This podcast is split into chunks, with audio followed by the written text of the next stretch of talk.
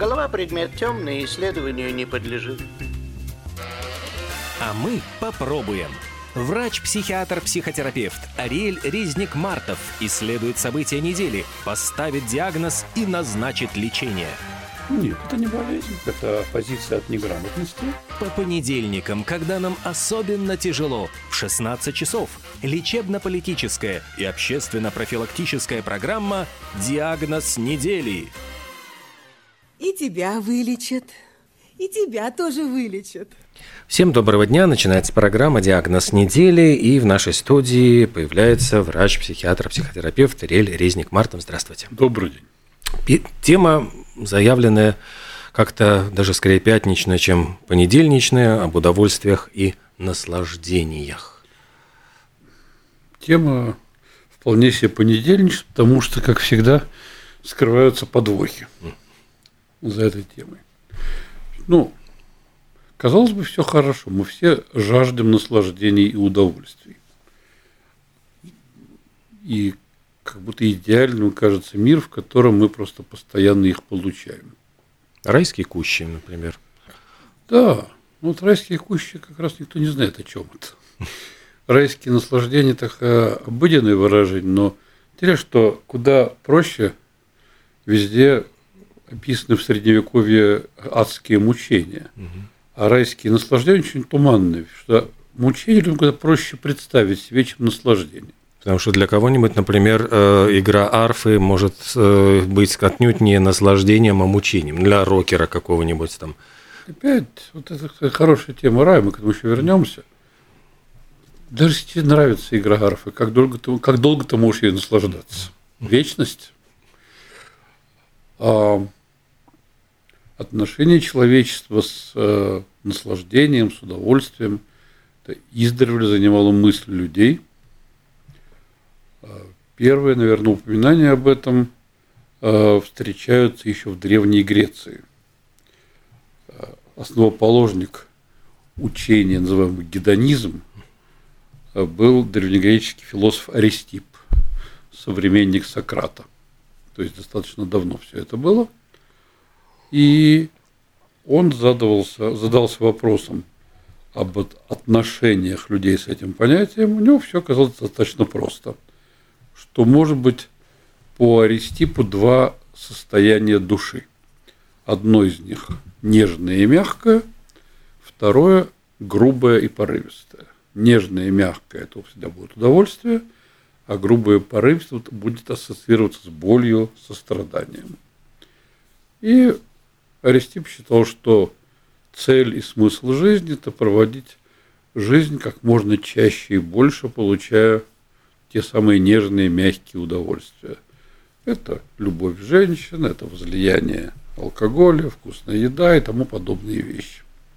Это, конечно, упрощенное изложение, но, тем не менее, была целая школа, которая была посвящена вот этим вещам. После Аристипа этим вопросом занимался такой один из столпов античной мысли Эпикур. Кстати, вот в литературе слово эпикуреец часто упоминается как аналог слова гедонист, человек, ищущий наслаждений. Что не совсем так. Эпикур как раз относился к понятию наслаждения, удовольствия очень интересно. Для него скорее важно было отсутствие страданий удовлетворение очень простых вещей. Он разделял удовольствие на три категории. Удовольствия естественные и необходимые, удовольствия естественные, но не необходимые, и удовольствия неестественные и не необходимые. Ну, удовольствия естественные и необходимые – самые простые вещи. Это потребность в еде, во сне, в питье, в одежде, чтобы не мерзнуть и так далее. Удовольствия естественные и но не необходимые. Ты хочешь не просто одежды, а красивой одежды. Когда ты хочешь не просто насытиться, а деликатесов. Когда ты хочешь э, наслаждаться некой же изысканностью и утонченностью. И в этом уже был некий риск, потому что естественное, но не необходимое удовольствие вызывают у кого-то зависть, у кого-то злость, у кого-то желание тебя этого лишить. Иногда у этого всего есть какие-то побочные эффекты, и ты можешь разориться, потратив все деньги на эти вещи и так далее. Ну и неестественные, и не необходимые. В них входило все, что мечтание о славе, мечтание о превосходстве, воздвижении себе памятников и тому подобных вещах. Ну, наверное, мы сейчас можем добавить к этому наркотики и тому подобные вещи. А, целью эм, то есть он предполагал, что э, слава, тщеславие, вот удовлетворение каких-то власти – это неестественная потребность. Неестественная и не необходимая. Вот у него был такой термин «атараксия». Это состояние то есть для него цель э, удовольствия – это полное освобождение от боли и беспокойства. Татараксия – это было полное освобождение от боли и беспокойства, если, и это происходит сосредотачиваясь на естественных и необходимых наслаждениях. Вот хорошая фраза была у Эпикура. Когда мы говорим, что удовольствие есть конечная цель, то мы разумеем не удовольствие распутников. Угу. Мы разумеем свободу от телесных страданий и душевных тревог. Так что, когда люди говорят про Эпикура, что э, говорят, что эпикурей человек ищет наслаждение, это заблуждение. Гедонист не всегда эпикурей, все-таки разные вещи. Позже этим занималось еще множество философов, естественно. Опять же, мы же помним, что по этому поводу говорил Будда, что источник страданий – это неудовлетворенные желания. Избавься от желаний, избавишься от страданий. То есть э, в чем-то перекликается с Эпикуром. Почему для нас в современности тема гедонизма, тема поиска удовольствия так актуальна? Ну, я думаю, что вы согласитесь, что нынешний мир э, просто переполнен потреблением удовольствий. Более того, все делается для того, чтобы подстегивать эту жажду удовольствия, то есть постоянно в тебе э, э, вот желание потребления стараются разжечь. Посмотри, вот что не просто там какие-нибудь, условно говоря, новые, э, не знаю, носочки или перчатки, вот носочки с подогревом, вот более модные носочки. Вот сейчас мы только буквально секунду назад видел у нас на сайте Mix News какой-то особый ремешочек – за 180 долларов от модной компании. То есть, вот, казалось бы, обычный простой ремешок, но поскольку это вот с брендом компании, это какая-то очень модная фишка, стоит 180 поясок. Ну, поясок. Для меня до сих пор загадка, как может женская сумочка стоить 7 или 8 тысяч евро. Не знаю. Но женщины лучше понимают, чем я, смысл всего этого. И вообще сейчас список удовольствий невероятен. Э, начиная от вкусной, но вредной еды и продолжая предметами различного потребления, э, аудио-видеоинформация, кино, видео, видеоигры. Это украшения, автомобили, господи, всевозможные да. аксессуары. Да. Но почему-то вот со всем этим количество счастливых людей как-то не прибавляется. И Помните, есть хороший старый анекдот о том, что появились в городе фальшивые елочные игрушки. Угу. Они точно такие же, как в детстве, но не радуют. А вот это на самом деле, многие анекдоты похожи на притчи. Почему вещи, которые нас когда-то радовали, нас перестают радовать? Почему удовольствием нельзя наслаждаться бесконечно? И американские психологи задались этим вопросом где-то еще в 70-х годах прошлого века. И появился такой интересный термин гедонистическая адаптация. Или ее еще назвали гедонистическая беговая дорожка. То есть, э, что это значит? Даже к удовольствию мы адаптируемся. и оно перестает нас радовать.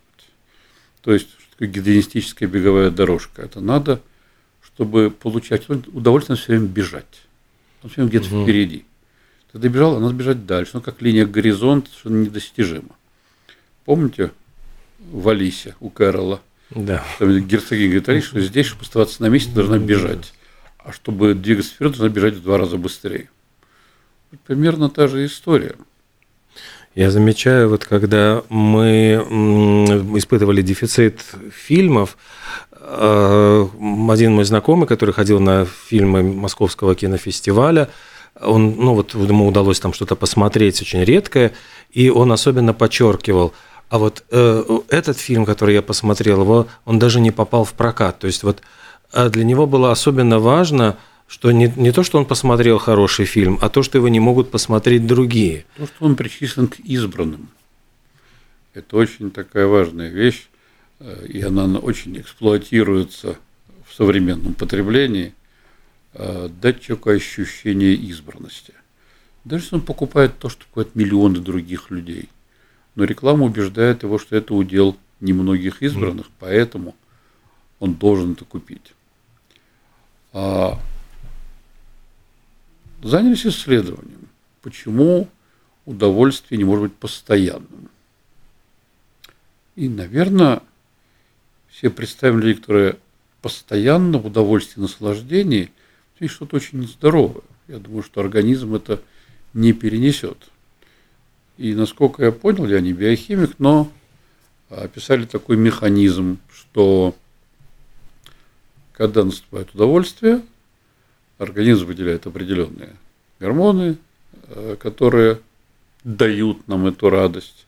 Быть не бесконечно невозможно. Когда слишком долго, э, организм или уменьшает количество рецепторов, которые воспринимают эти вещества, чтобы получить радость, или снижает чувствительность рецепторов. То есть природа предусмотрела некий защитный механизм э, против того, чтобы мы все время находились в удовольствие. Ну, если представим себе людей, которые бесконечно ищут наслаждение, что это из этого, во что это превращается, ну, наркомания – прекрасный пример. То есть люди, которые постоянно ищут нового наслаждения, искусственного, сильного наслаждения, но потом это превращается уже не в удовольствие, а в, по тому же эпикуру избавление от страдания, от депрессии, от э, опиатной ломки и так далее существует поговорка среди героиновых наркоманов, это героин только сначала удовольствие, а потом это работа. То есть он все время зарабатывать, находить, чтобы перестать испытывать дискомфорт. И опять же по той же гедонистической адаптации э, чаще растет доза, нарастает риск передозировки – и тому подобные вещи. То есть это такой, очевидно, все-таки во времена греческих философов этого не знали, а сейчас у нас есть прямой и грустный пример, что такое постоянная погоня за искусственным удовольствием, за наслаждением. Ну, была, кстати, притча, по-моему, Хаджена Средини, который, э, когда встретил, ну, не знаю, там какого-то мира, тот ему спросил, в чем э, радость, он ему сказал, что вот нужно э, выпить много вина, вот тот выпил вина, на следующее утро у него заболела голова, что нужно сделать? Значит, нужно выпить еще больше вина, а до каких пор это будет продолжаться, пока у тебя не останется вот э, один халат, как у меня, ответил ему, значит, Хаджана Средин. То есть там, ну, я очень смутно передаю смысл этой притчи, но... А, что такое погоня за наслаждением?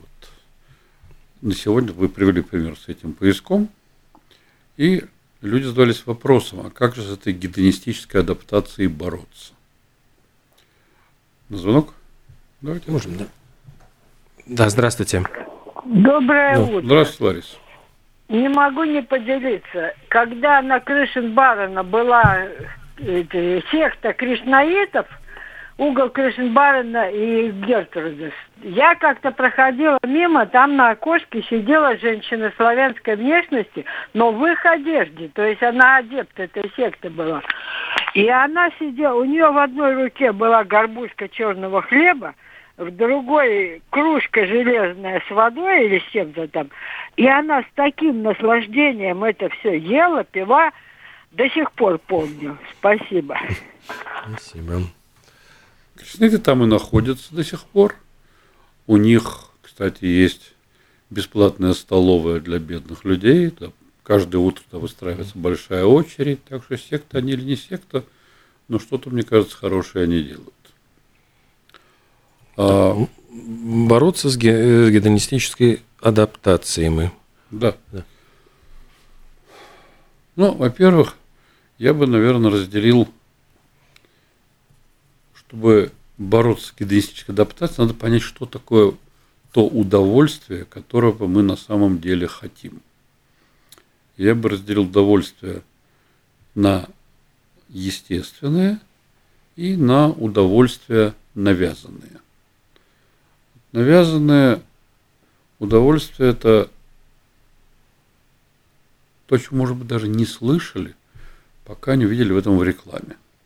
Навязанное удовольствие, наверное, в первую очередь то самое престижное потребление, в основе которого, как вы заметили, Олег, э, ты или должен быть не хуже других, или ты должен быть избранным.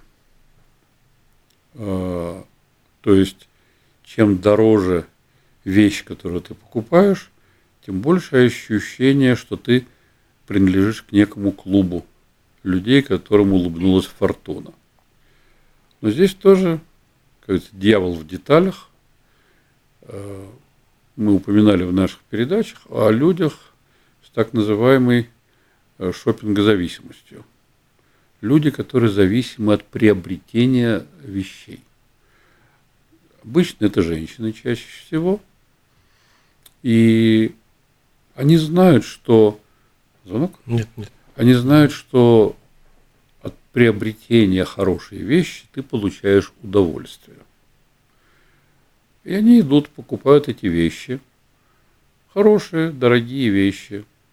Но удовольствие становится все короче. В итоге все сводится к тому, что удовольствие – это сам момент покупки. Расплаты, выдача денег, приобретения. После этого эта вещь может быть надета один раз, а может быть вообще не быть надета и отправиться на полки. Есть удивительное количество женщин, у которых полки забиты, просто забиты или ненадеванными, или один раз надетыми вещами. Потому что удовольствие кончилось, и следующее только опять в момент приобретения. И это тоже, на мой взгляд, такая навязанная потребительская роскошь. Потому что мы знаем из рекламы, когда ты покупаешь, значит, ты значимая личность. Ты в этот момент окружен вниманием продав- продавцов. Ты в этот момент ощущаешь, доставая деньги, что ты себя что-то представляешь, раз что-то покупаешь. Причем, что интересно, вот я видел среди моих пациенток, были женщины, покупавшие очень дорогие вещи, были женщины, которые свели это до ритуала, потому что они говорили, ну, дорогие вещи уже жалко, столько денег уходит. Куплю себе маечку за 10 евро. Куплю и положу в шкаф. Куплю и положу в шкаф. То есть все это потом или выбрасывается, куда-то отдается, или скармливается моли, но лежит в шкафу. И У Пелевина, кстати, вот это, это было в Generation P, вот этот какой-то э, импульс, вот по- покупательский импульс, который нужно просто удовлетворить. Он, герой шел и покупал что, что угодно, просто для того, чтобы совершить акт покупки. А, Есть, например, люди, которые не обязательно возвращаются от, неуда- от счастья к неудовольствию. К нему просто привыкают. Звонок? Да, здравствуйте. Здравствуйте. Здравствуйте. Э, Вы, доктор, абсолютно правы. Почти все э, удовольствия человек присыщается любым удовольствием. Кроме одного для меня. Я, например, стараюсь ежедневно э, делать зарядку, бегать трусой до стадиона, там на растяжке всякие эти упражнения. И после этого чувствую себя великолепно. И вот это, как наркотик, для меня как бы продолжается вечно. Я всегда этому рад. Ну, вечность, понятно, понятие относительное. Спасибо. Спасибо. Это хороший пример. Я думаю, это то, что Эпикур отнес бы к естественным и необходимым удовольствиям. Тут тоже давайте, может быть хорошая градация. Естественно, необходимое заниматься спортом для поддержания здоровья. А, естественно, но не необходимо, это, допустим, достижение большого спорта, когда подвергаешься большим нагрузкам, а, ставишь рекорды и так далее. Неестественное и не необходимое – это допинг, это бодибилдеры, которые потребляют огромное количество гормонов, а, огромное количество еды и так далее. И часто в новостях есть, он как человек уже лет в 40-35 умирает. Так что вот мы видим, что одна и та же вещь в виде спорта может быть в самые разные градации, смотря как к этому относиться. А, в чем еще мы замечаем а, привыкание к удовольствию? Ну, например, человек получил по службе повышение. И какое-то время он счастлив, его все поздравляют, он доволен, а потом становится обыденностью, он привыкает к этому и уже начинает ждать следующего повышения. Или человек купил новую машину. Что новая машина, каждый что это радость. Первое время ты ее наслаждаешь, но опять проходит какое-то угу. время, и ты к этому приспосабливаешься, и опять становится обыденностью. И, в общем-то, это нормально. Но очень много ситуаций, когда люди становятся несчастными от того, что у них кончилось э, счастье, кончилось удовольствие.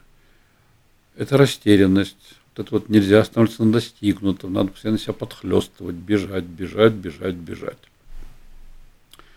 А, интересно, что природа распорядилась э, таким образом не только в отношении удовольствий. То есть понятие адаптации работает и в сторону удовольствия, и в сторону страдания и несчастья. Тоже группа психологов обследовала и людей, которые, допустим, выиграли в лотерею, и людей, которые пережили инсульт или тяжелую травму. Как ни странно, и те, и другие через какое-то обозримое время возвращаются к прежнему уровню удовлетворения, ко всему привыкают. Человек, перенесший травму, постепенно привыкает к своему состоянию и начинает находить какие-то ну, чем он может себя радовать в этом. И человек, выигравший большие деньги, тоже привыкает и снова возвращается к прежнему уровню удовлетворения. Да, по-моему, и исследования узников э, и ГУЛАГа, концентрационных лагерей, тюрем тоже, ну вот людей, которые э, оказывались в каких-то жутких экстремальных ситуациях, тоже говорили именно о том, что через какое-то время человек привыкает и находит какие-то вот мелкие радости, условно говоря, в лишней прогулке, там, не знаю, в солнечном дне, в каких-то вот лишнем э, порции баланды – миски похлебки. То есть вот это для него становится большим счастьем и радостью. Меняется шкала ценностей только и всего. Если когда-то для кого-то удовольствие и роскошь на хорошее время – это новая одежда, ужин в ресторане или новая машина, в других условиях это еда. Просто еда или сон, или тепло. Ну, вот мы о смене шкалы ценностей, известно как в Ленинградскую блокаду, Э, меняли буханку хлеба на предметы антиквариата, на золото и тому подобные вещи. То есть шкала ценностей менялась. Э, психологи начали задаваться вопросом, каким образом с этой гедонистической адаптацией можно справляться. Ну, во-первых, э, есть очень хорошая идея, которая мне нравится – стараться сместить э, удовольствие с покупок и приобретения на впечатление. Ну, то есть мы все знаем, новой вещи ты привык. Хорошее путешествие, ты о нем вспоминаешь годами. Какие-то моменты всплывают в памяти, ты пересматриваешь фотографии. Радостные события в жизни. Не с карьерой связанные. а Отношения с друзьями, свадьбы близких людей, собственные свадьбы и так далее. Это тоже то, что люди, рождение детей, то, что люди вспоминают. То есть впечатления приоритете. Второе, наверное, все-таки, мне кажется, нам очень важно осознавать э, то, что мы считаем радостями, то, что мы считаем удовольствиями. Это наше собственное или это навязанное. Ну, смотрите, ребенок ходит в школу и приходит домой и говорит, а вот Саше родители купили iPhone новый а у меня его нет. При этом приобретение айфона ребенка не сделает счастливым, и он тоже будет счастлив первое время, показывая всем, что у него есть, и любуясь им. Через какое-то это время это пройдет. А, и вот это, мне кажется, то, что нужно взращивать и в себе, и в детях, подростках, умение различать истинное удовольствие от навязанных. Что такое навязанное удовольствие? Кто-то или тебе пытаются что-то продать, скорее всего, или заставить себя соответствовать неким выдуманным критериям. Принадлежность к определенной группе населения. Как-то синие и красные штаны в этом. Да. Как этот фильм назывался? Ну, Кинцадза, да? Кинцадза, да. да. У нас, кстати, очень много звонков. Я не знаю, успеем, не успеем принять. Ну, давайте примем. У нас сразу обе линии. Здравствуйте. Доброе утро. Скажите, пожалуйста, с медицинской точки зрения, слово «надо» – это удовольствие или обязательство? Спасибо.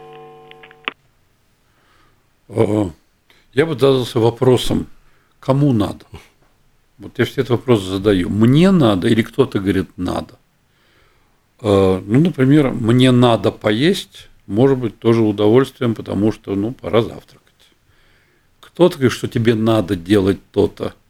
Это долг. Исполнение долга чаще не связано с удовольствием, но исполнение долга может связано с удовлетворением, потому что ты его исполнил. Ну, например, надо, может быть, я считаю, что мне надо позаботиться о людях, которые в беде, помочь деньгами тем, кто нуждается в лечении, помочь. С одной стороны, у нас расходы – а с другой стороны мы получаем удовлетворение, удовольствие, что мы сделали доброе дело. Кстати, вот э, после гедонизма возник течение утилитаризма философии, где рассматривалось, что человек должен быть не только об удовлетворении своих потребностей, а об обществе в целом, каких-то коллективных вещах, то есть не одиночество, а некая общность. Еще звонок. А, вот был кто-то. Вот, да. Здравствуйте. Пожалуйста, вы в эфире. Алло, это я? Да. Да, да, да. Добрый день. А скажите, пожалуйста, как вы считаете, можно ли как-то влиять на возрастные изменения по отношению к удовольствию? Ну, то есть вот то, что раньше радовало, сейчас абсолютно не радует. Ну, понятно, что это естественный процесс, но вот вы сказали о путешествиях, да? Э, значит, вот э, пресыщение от удовольствия. Ну, вот, в принципе, как бы вот все доступно, а не хочется. И не потому, что их было много, а просто как бы, ну, лень, грубо говоря. Вот надо оформляться, подниматься, ехать, а ты в голове прокручиваешь, это все ты уже, ну, даже если и не видел, ну, как-то на этот процесс влиять можно, так реально, или это уже необратимые процессы? Спасибо. Ну, когда человеку что-то нравилось, а потом перестало, стоит задаться вопросом, почему это происходит. То есть э, есть вещи, которые нас перестали радовать, что мы повзрослели. Там детские игры, покупки каких-то игрушек, компьютерных игр и так далее, и так далее. Ну, не скажите, я ну, до как сих у пор кого? Как у кого? обожаю. Есть игры, которые... Есть вещи, которые ну, в силу возраста, ну, например, потребность в сексе у человека снижается с возрастом. Так уж природа устроила, наверное, и к лучшему.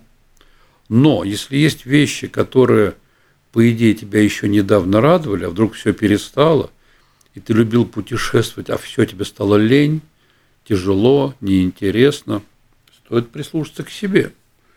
Э, возможно, есть какое-то истощение, возможно, какое-то депрессивное состояние. То есть об этом стоит размышлять. Потому что, мы слово, слово гедонизм, один из э, признаков депрессии э, называется ангедония, отсутствие способности получать удовольствие. Когда человек находится в депрессии, его не радует вообще ничто. Удовольствие он ничего не получает. Если депрессия вылечивается, это возвращается. Поэтому, уважаемый слушатель, что такое лень? Я вообще слово лень не очень верю. Человек что-то не хочет делать, но для этого есть веские основания, на мой взгляд, даже если он их не всегда осознает. Поэтому задумайтесь, вы только путешествовать разлюбили или вообще как-то жизнь стала меньше радовать в общем и целом, хотя, судя по голосу, вы еще не относитесь к преклонному возрасту. Что еще? Так вот, осознание истинное удовольствие, навязанное удовольствие. А, я думаю, что умение ограничивать себя в удовольствиях тоже хорошо помогает в борьбе с той самой гедонистической адаптацией. Если совсем примитивно, если ты свои любимые пирожные покупаешь каждый день, они тебе надоедают. Мы в состоянии в какой-то момент осознанно отказать себе в удовольствии. Мы можем сказать, что нет, вот я сейчас делаю перерыв. Тем угу. больше удовольствия, когда ты это получаешь. Ну вот по себе знаю, что вот когда сбрасываешь вес, во всяких вкусных вещах себе отказываешь и покупаешь просто намного реже, удовольствие от них совершенно другое. Я думаю, что такая сфера, как удовольствие от искусства, от хорошей музыки, от хорошего кино, но опять, мне кажется, здесь важно различать, где ты получаешь удовольствие, а где как человек, вот если это наушники просто из ушей mm-hmm. не вынимаются весь день напролет, и где ты просто заглушаешь себя, свои мысли, свои переживания музыкой, каким-то какой-то информацией и так далее. Я думаю, что должны понимать, что у каждого свои удовольствия. Есть люди, получающие удовольствие от классической музыки, концертов, есть люди, получающие удовольствие от философских бесед и лекций, есть люди, получающие удовольствие от решения сложных задач по математике и физике, вот что мне, например, абсолютно чуждо и никогда не будет близко. И это не значит, что это плохое удовольствие, оно просто не мое удовольствие. Потом, мне кажется, нам важно находить то, что наше, и при этом, мне кажется, очень важно, с одной стороны, вот это вот лень пробовать что-то новое, это не очень хорошо. Пробовать новое, именно пробовать, не что-то навязано, а то, что тебе интересно, а вдруг понравится – не понравилось, мы пробуем что-то еще. И опять мы пробуем это не для того, чтобы заглушить себя, заглушить какие-то тревоги, заглушить страдания. Потому что нам интересно исследовать собственные возможности. Любопытство. Да, и тогда мы понимаем лучше, что такое наше удовольствие.